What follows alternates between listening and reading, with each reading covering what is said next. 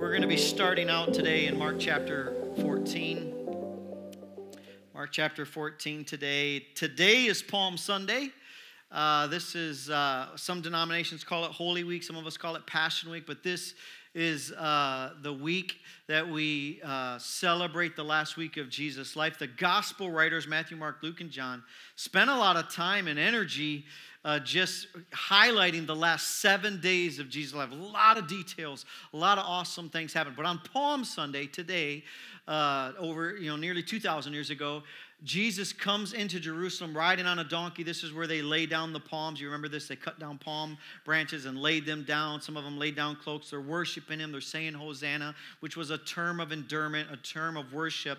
Actually, it's like his inauguration is where he is being called King of Kings, where he is anointed the King of the Israelites. And this was a big deal, right? Because they were occupied by Rome. Uh, so the, the religious people didn't like this because if Jesus is claiming to be king, we could lose our worship here at the temple, temple worship. We could lose our, our, our influence and our power.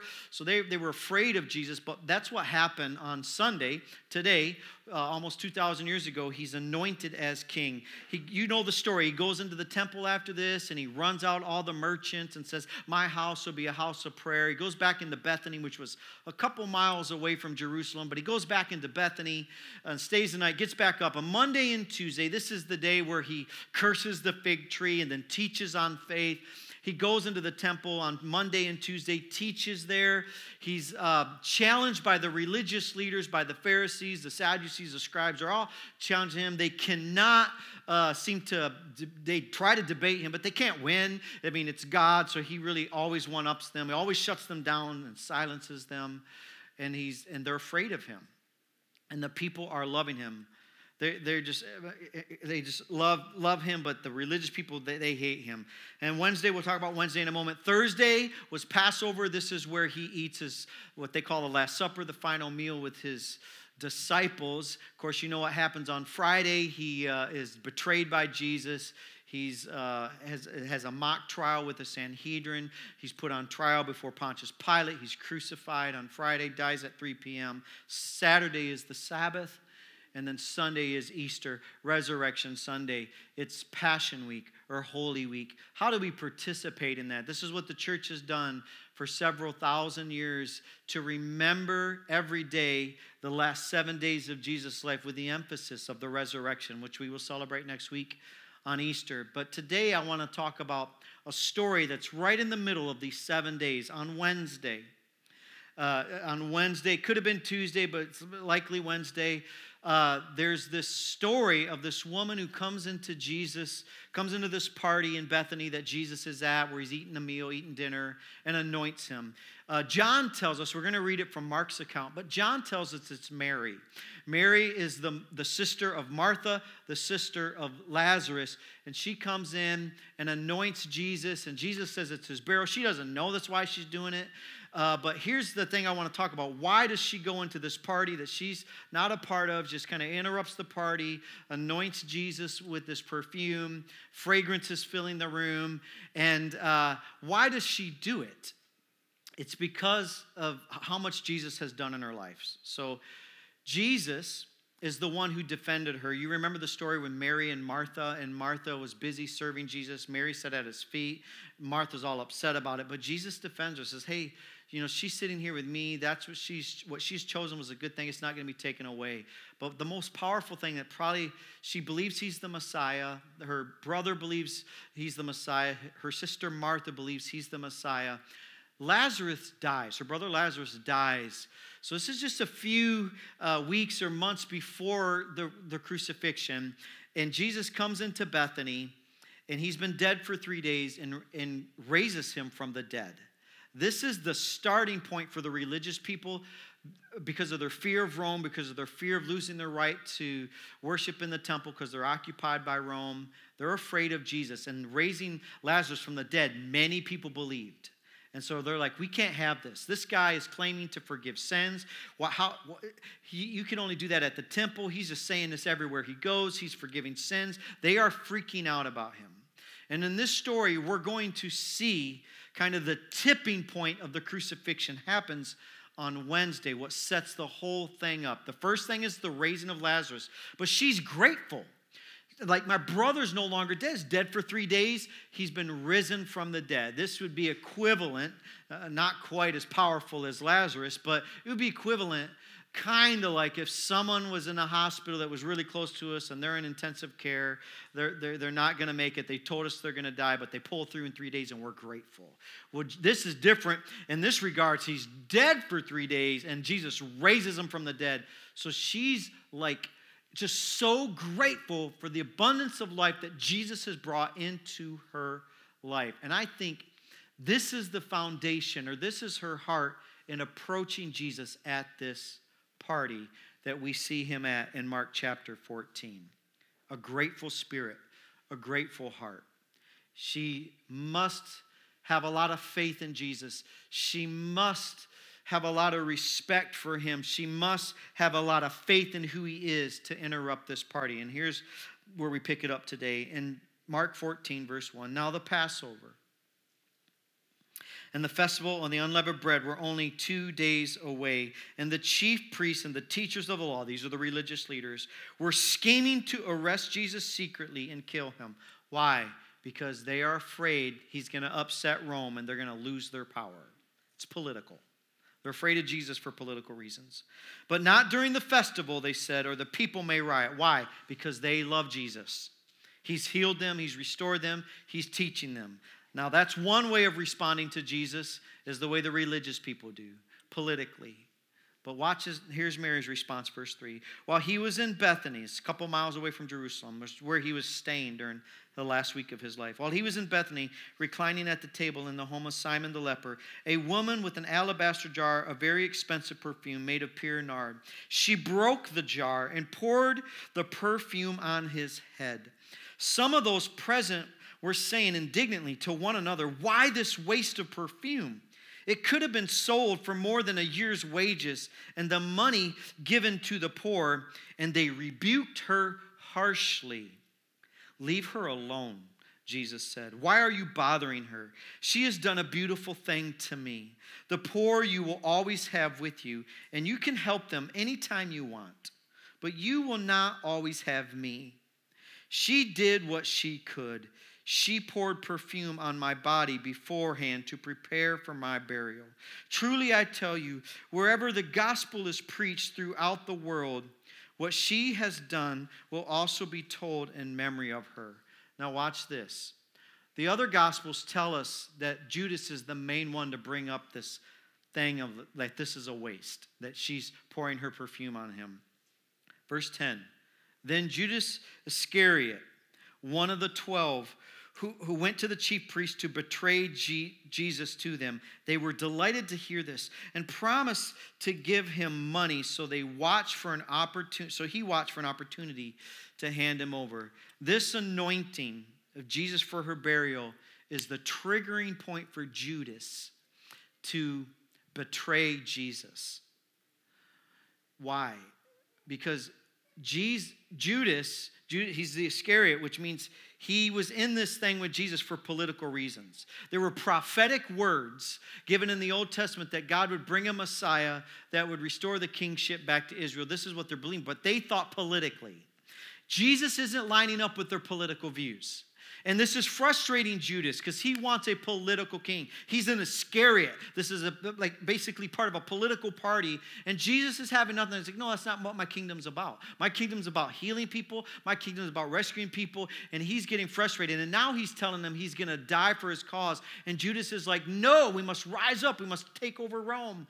And he's irritated by Jesus. And so it's this anointing of Mary that he betrays. So we have Judas who's betraying him. We, we have the religious leaders who's threatened by him. And you have Mary who loves him. Mary gives us examples of how we can participate in Passion Week. She is unashamed of her love and her faith for Jesus. So I just want to highlight quickly four examples of how she's living unashamed for Jesus. And the big idea today is when we have an unashamed faith for Jesus, We will live in truth even if it's unpopular. Because what she did was unpopular. They said they were indignant about what she was doing. Wasn't popular. What are you doing here? Why are you interrupting the party? What is this woman doing here? She doesn't care. I love Jesus. She, her, she has a love for Jesus. She's unashamed by it. But we can learn from her of how we can live an unashamed faith even when it's unpopular. And the first thing that we, we learn here is that unashamed faith is willing to sacrifice for Jesus. It says, A woman came, this is Matthew's account, a woman came with an alabaster jar of very expensive perfume. So we already read in Mark that this expensive perfume was worth a year's worth of wages. So that would be equivalent of 35 to 55 thousand dollars. Mark says it's over a year's worth of wages. So I don't know what you make, but probably somewhere in that realm. And it's way more than that for her. Now, it's a sacrifice that she's making because it's a year's worth of wages. Uh, she's in Bethany, so she's not like in a businessman town, right? She's in a working man's town. She saved up a year's wages. Most of the time, this was used for a wedding. So this is something that she saved up for for her future husband, whoever it would be. It's a sacrifice to take thirty-five to fifty-five thousand dollars and lay it at the feet of Jesus as an to, to worship him. It's a sacrifice to him. Here's how I define a sacrifice because this represents a year's worth of working. It represents a, a future marriage someday. It's, it's a perfume that, that, that she would use as a bride. And she says, I don't care. I don't want to use it for that. I love Jesus more. A sacrifice is when we give up something we love for something we love even more. An unashamed faith is willing to make sacrifices for Jesus. I think it was David who said, I will not offer my God uh, something that costs me nothing. It's a cost to follow Jesus. And she's, she's unashamed, and, it, and, and it's unpopular because it's like a year's worth of wages. Who does that? Who gives up a year's worth of wages for a religious figure, for, for, for Jesus, people who love him, people who are unashamed of him? It reminds me of when we were in our building campaign that we started in 2018, and there was a gentleman in our church, his name was John. He wasn't working, he was going to school, he was living, uh, he, had, he had a family, but he was living away from his family for six months to train how to be a luthier. He was going to build, he's learning how to build guitars.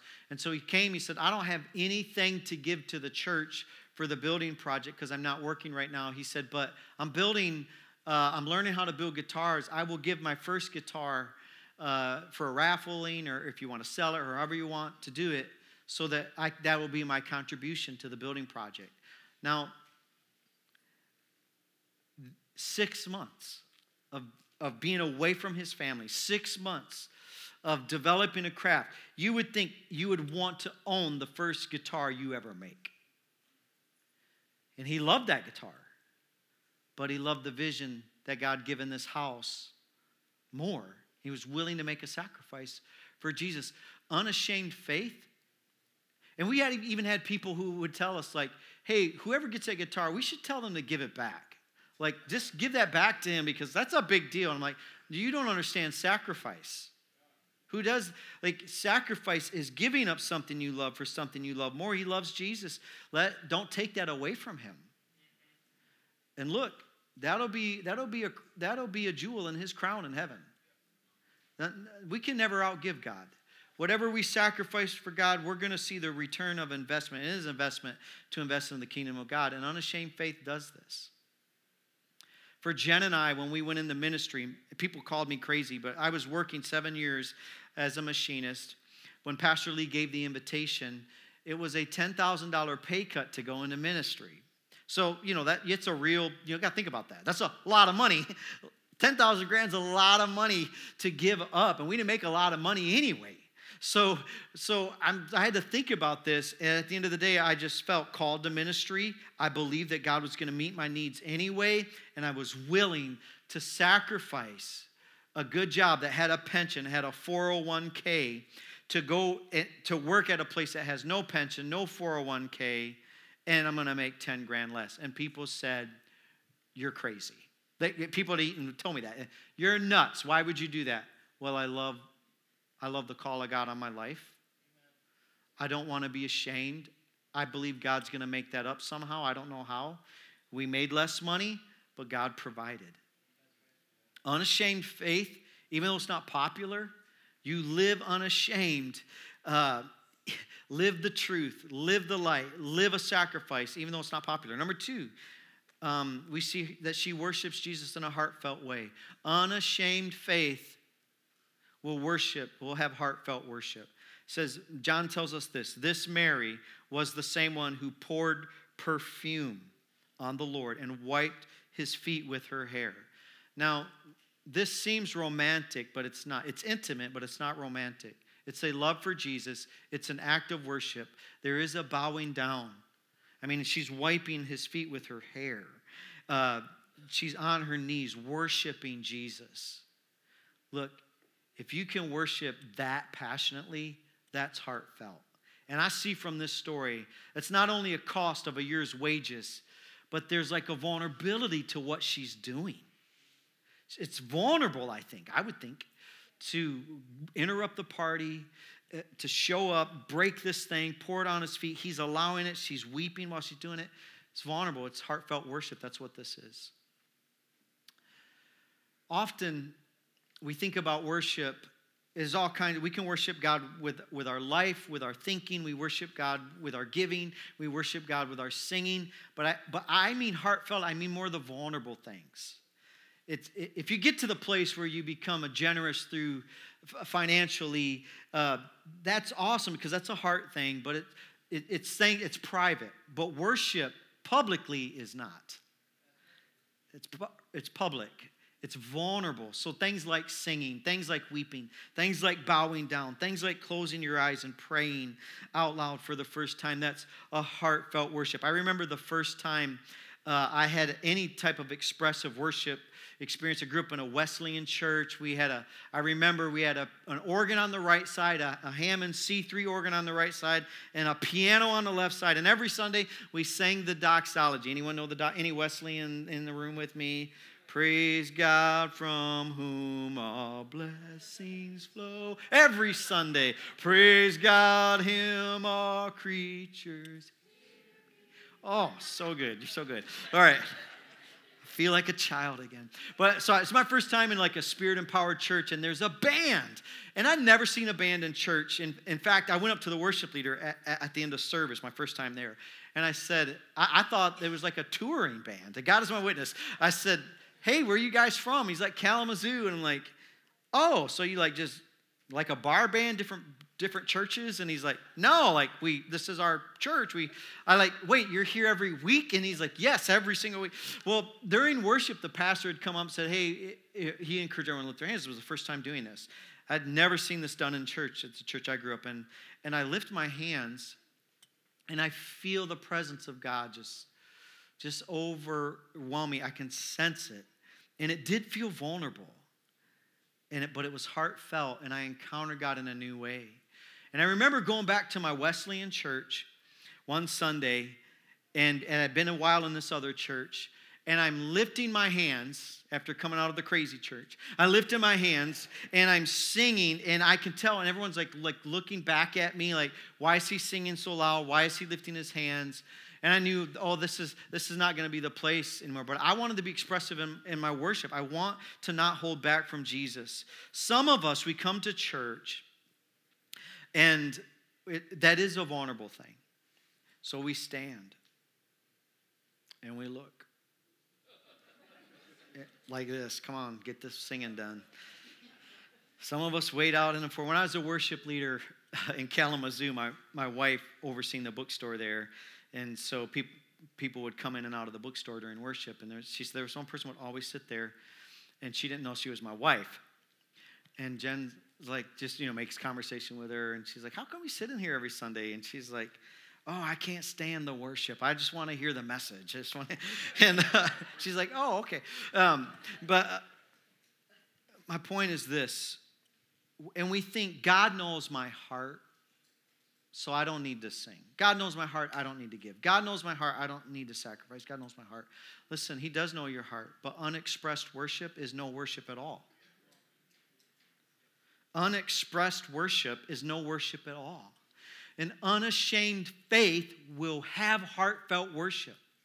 So I give myself permission to I, don't care if other people think it's indignant when, when I bow, when I, when I go to my knees. I love Jesus. I, he's saved my life. He's pulled me out of depression. He's healed my marriage. He's kept my family intact. He's always provided for me. He gives me his presence. He gives me his voice. Why would I withhold from him? So I give you permission. Just say, hey, be, be spontaneous in your worship. Lift your hands if that's new for you. Maybe that's how you would do it. Maybe that's your sacrifice of praise.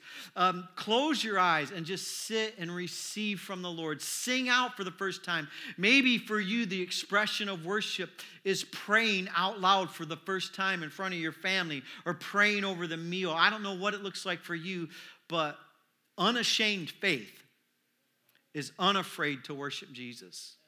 We sacrifice for him and we worship him. It is a worshiping thing. And by the way, isn't it interesting that the temptation of Jesus was about his identity and his worship? Because he said, Bow down to me. That's the battle going on right now. The spiritual battle is who you will worship.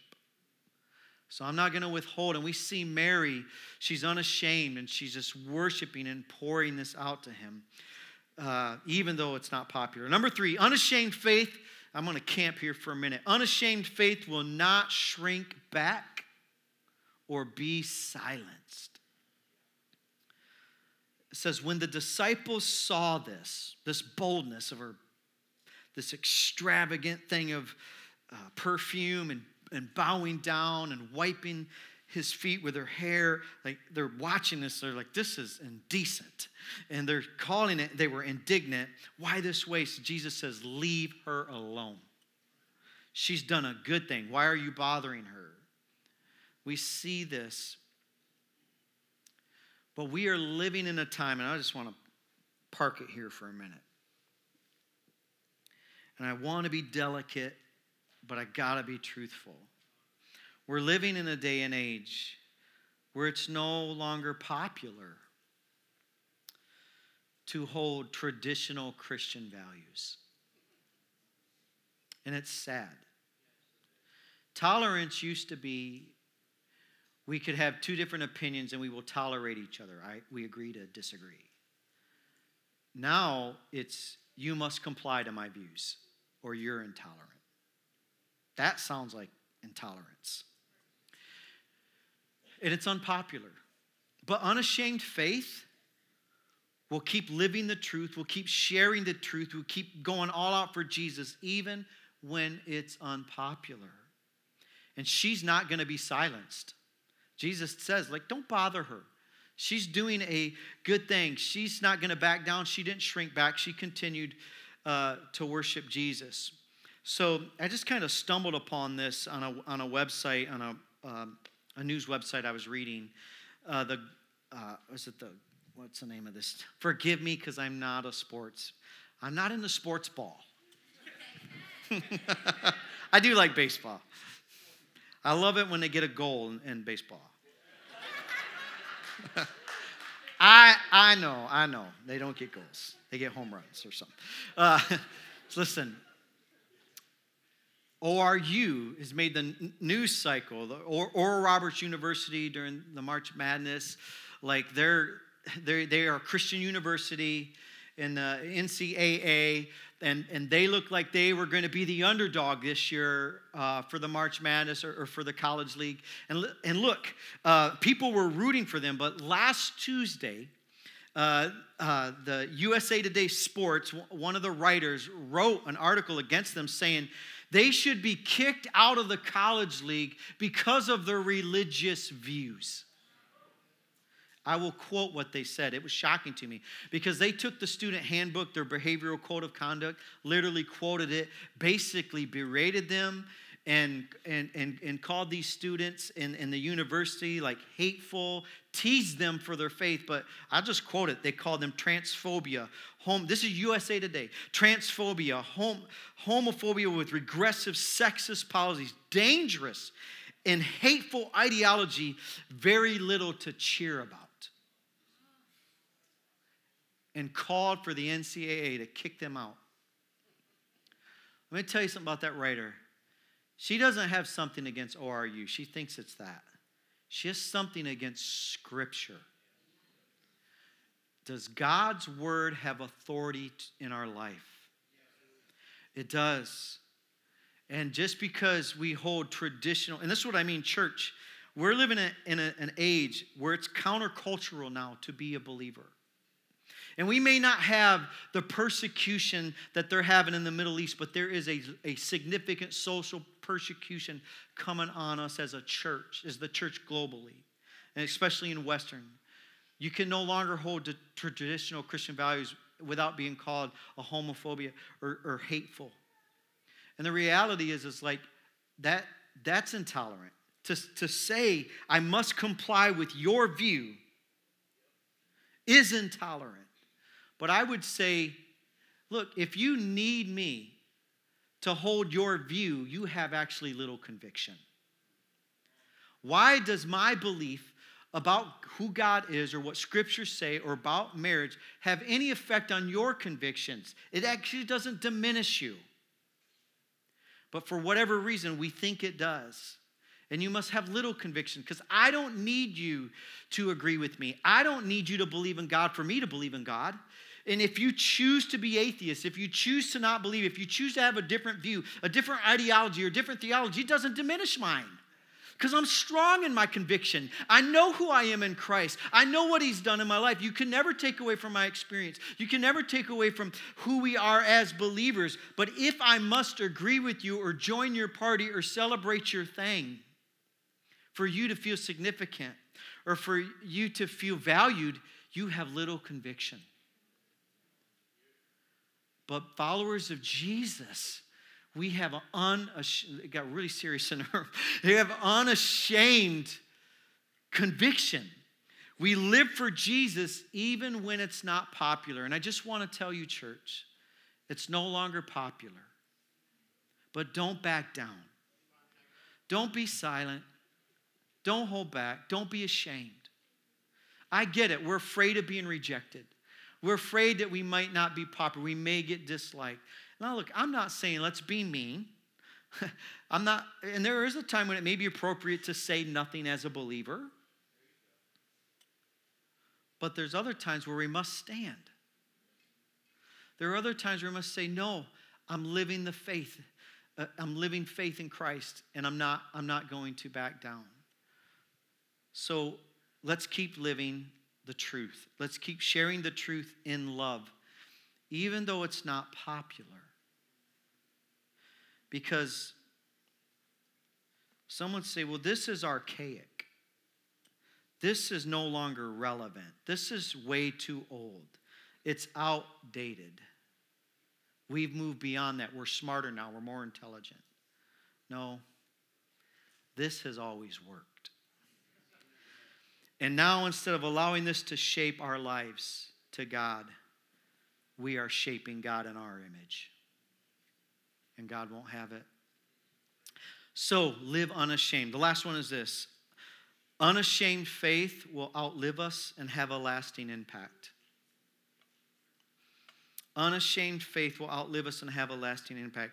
Jesus said this what she has done will also be told in memory of her. Mary doesn't know in the moment that what she's about to do is going to probably has been preached billions of times. I mean, here we are, almost 2,000 years later, still talking about a woman from a small town of Bethany worshiping Jesus in a very extravagant way, and Jesus in all four gospels and there's not a lot of things that all four gospels records but this is one of them. All four gospels records the anointing of jesus by mary. This is powerful. He says this is going to have memory. This will be told in memory of her. Whatever we do with our faith is going to have unintended consequences. It was an unintended consequence that her story would be told for at least for 2,000 years, and if the Lord tarries, maybe another thousand or so. But unashamed faith will sacrifice. Unashamed faith will have real, passionate, vulnerable, heartfelt worship. Unashamed faith will not back down, will not be silenced. Uh, it will keep pressing in, even when it's unpopular. And unashamed faith, if you do it, will have a lasting impact. You don't know that you showing up and serving in a church service and open a door, what that could mean for somebody a hundred years from now. Mordecai Ham was born in the 1870s. He gives his heart to the Lord. He, he's from a he's a preacher's kid, so he grew up in the church. But he, in 1901, he feels called to be an evangelist, and he starts doing these big tent crusades, big tent revivals all around uh, southern states. Uh, and, he, and he's won over 300, Mordecai Ham has, has won over 300,000 souls to Jesus. 8,000 of those souls have been in pulpits preaching. And in the 1930s, he's holding a, a, a revival in Charlotte, uh, North Carolina, and a young man, 16 years old, is there, and he's a bold preacher. He's, he, he's very bold guy, and he points to a young man, and he says, young man, you're a sinner, and you need to get saved. Talk about love. Or talk about just telling through young man, what if someone said, how about if we preach that way? You're a sinner, you need to get right with Jesus. Come on. Uh, the 16-year-old does it. And his name was Billy Graham, who has won 3 million, 3.2 million people to Jesus. I would submit Mordecai Ham is, has left a legacy. And you don't know, showing up for church, serving as a greeter, opening a door, or waving at some parking lot, that you just opened the door for the next Billy Graham. Or the next person who's going to be the person that cures whatever pandemic we're up against. Or whatever cancer, AIDS, becomes the thing that has lasting impact. And I hope for Radiant Church, I hope I live 100 years old. I want to be healthy.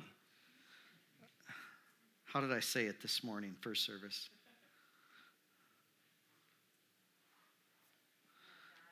At a ripe old age. I want to thank you, Marietta. I want to die young at a ripe old age. But I hope, I hope that this building outlast me and that we have all other campuses. That if, if Jesus doesn't come back for another 200 years, that we have multiple campuses like the retreat center where marriages are being healed, men and women are finding freedom in Jesus, where people are discovering God for the first time or getting saved because we lived unashamed. You will leave a legacy if you do that. Unashamed faith will live out truth, will keep living for Jesus, keep speaking the truth, even when it's not popular. And if you do that, you're going to have a lasting impact. You don't know it yet. We don't get to choose it, God will choose it for us. But do something that will leave a legacy for others. Let's stand up. We're going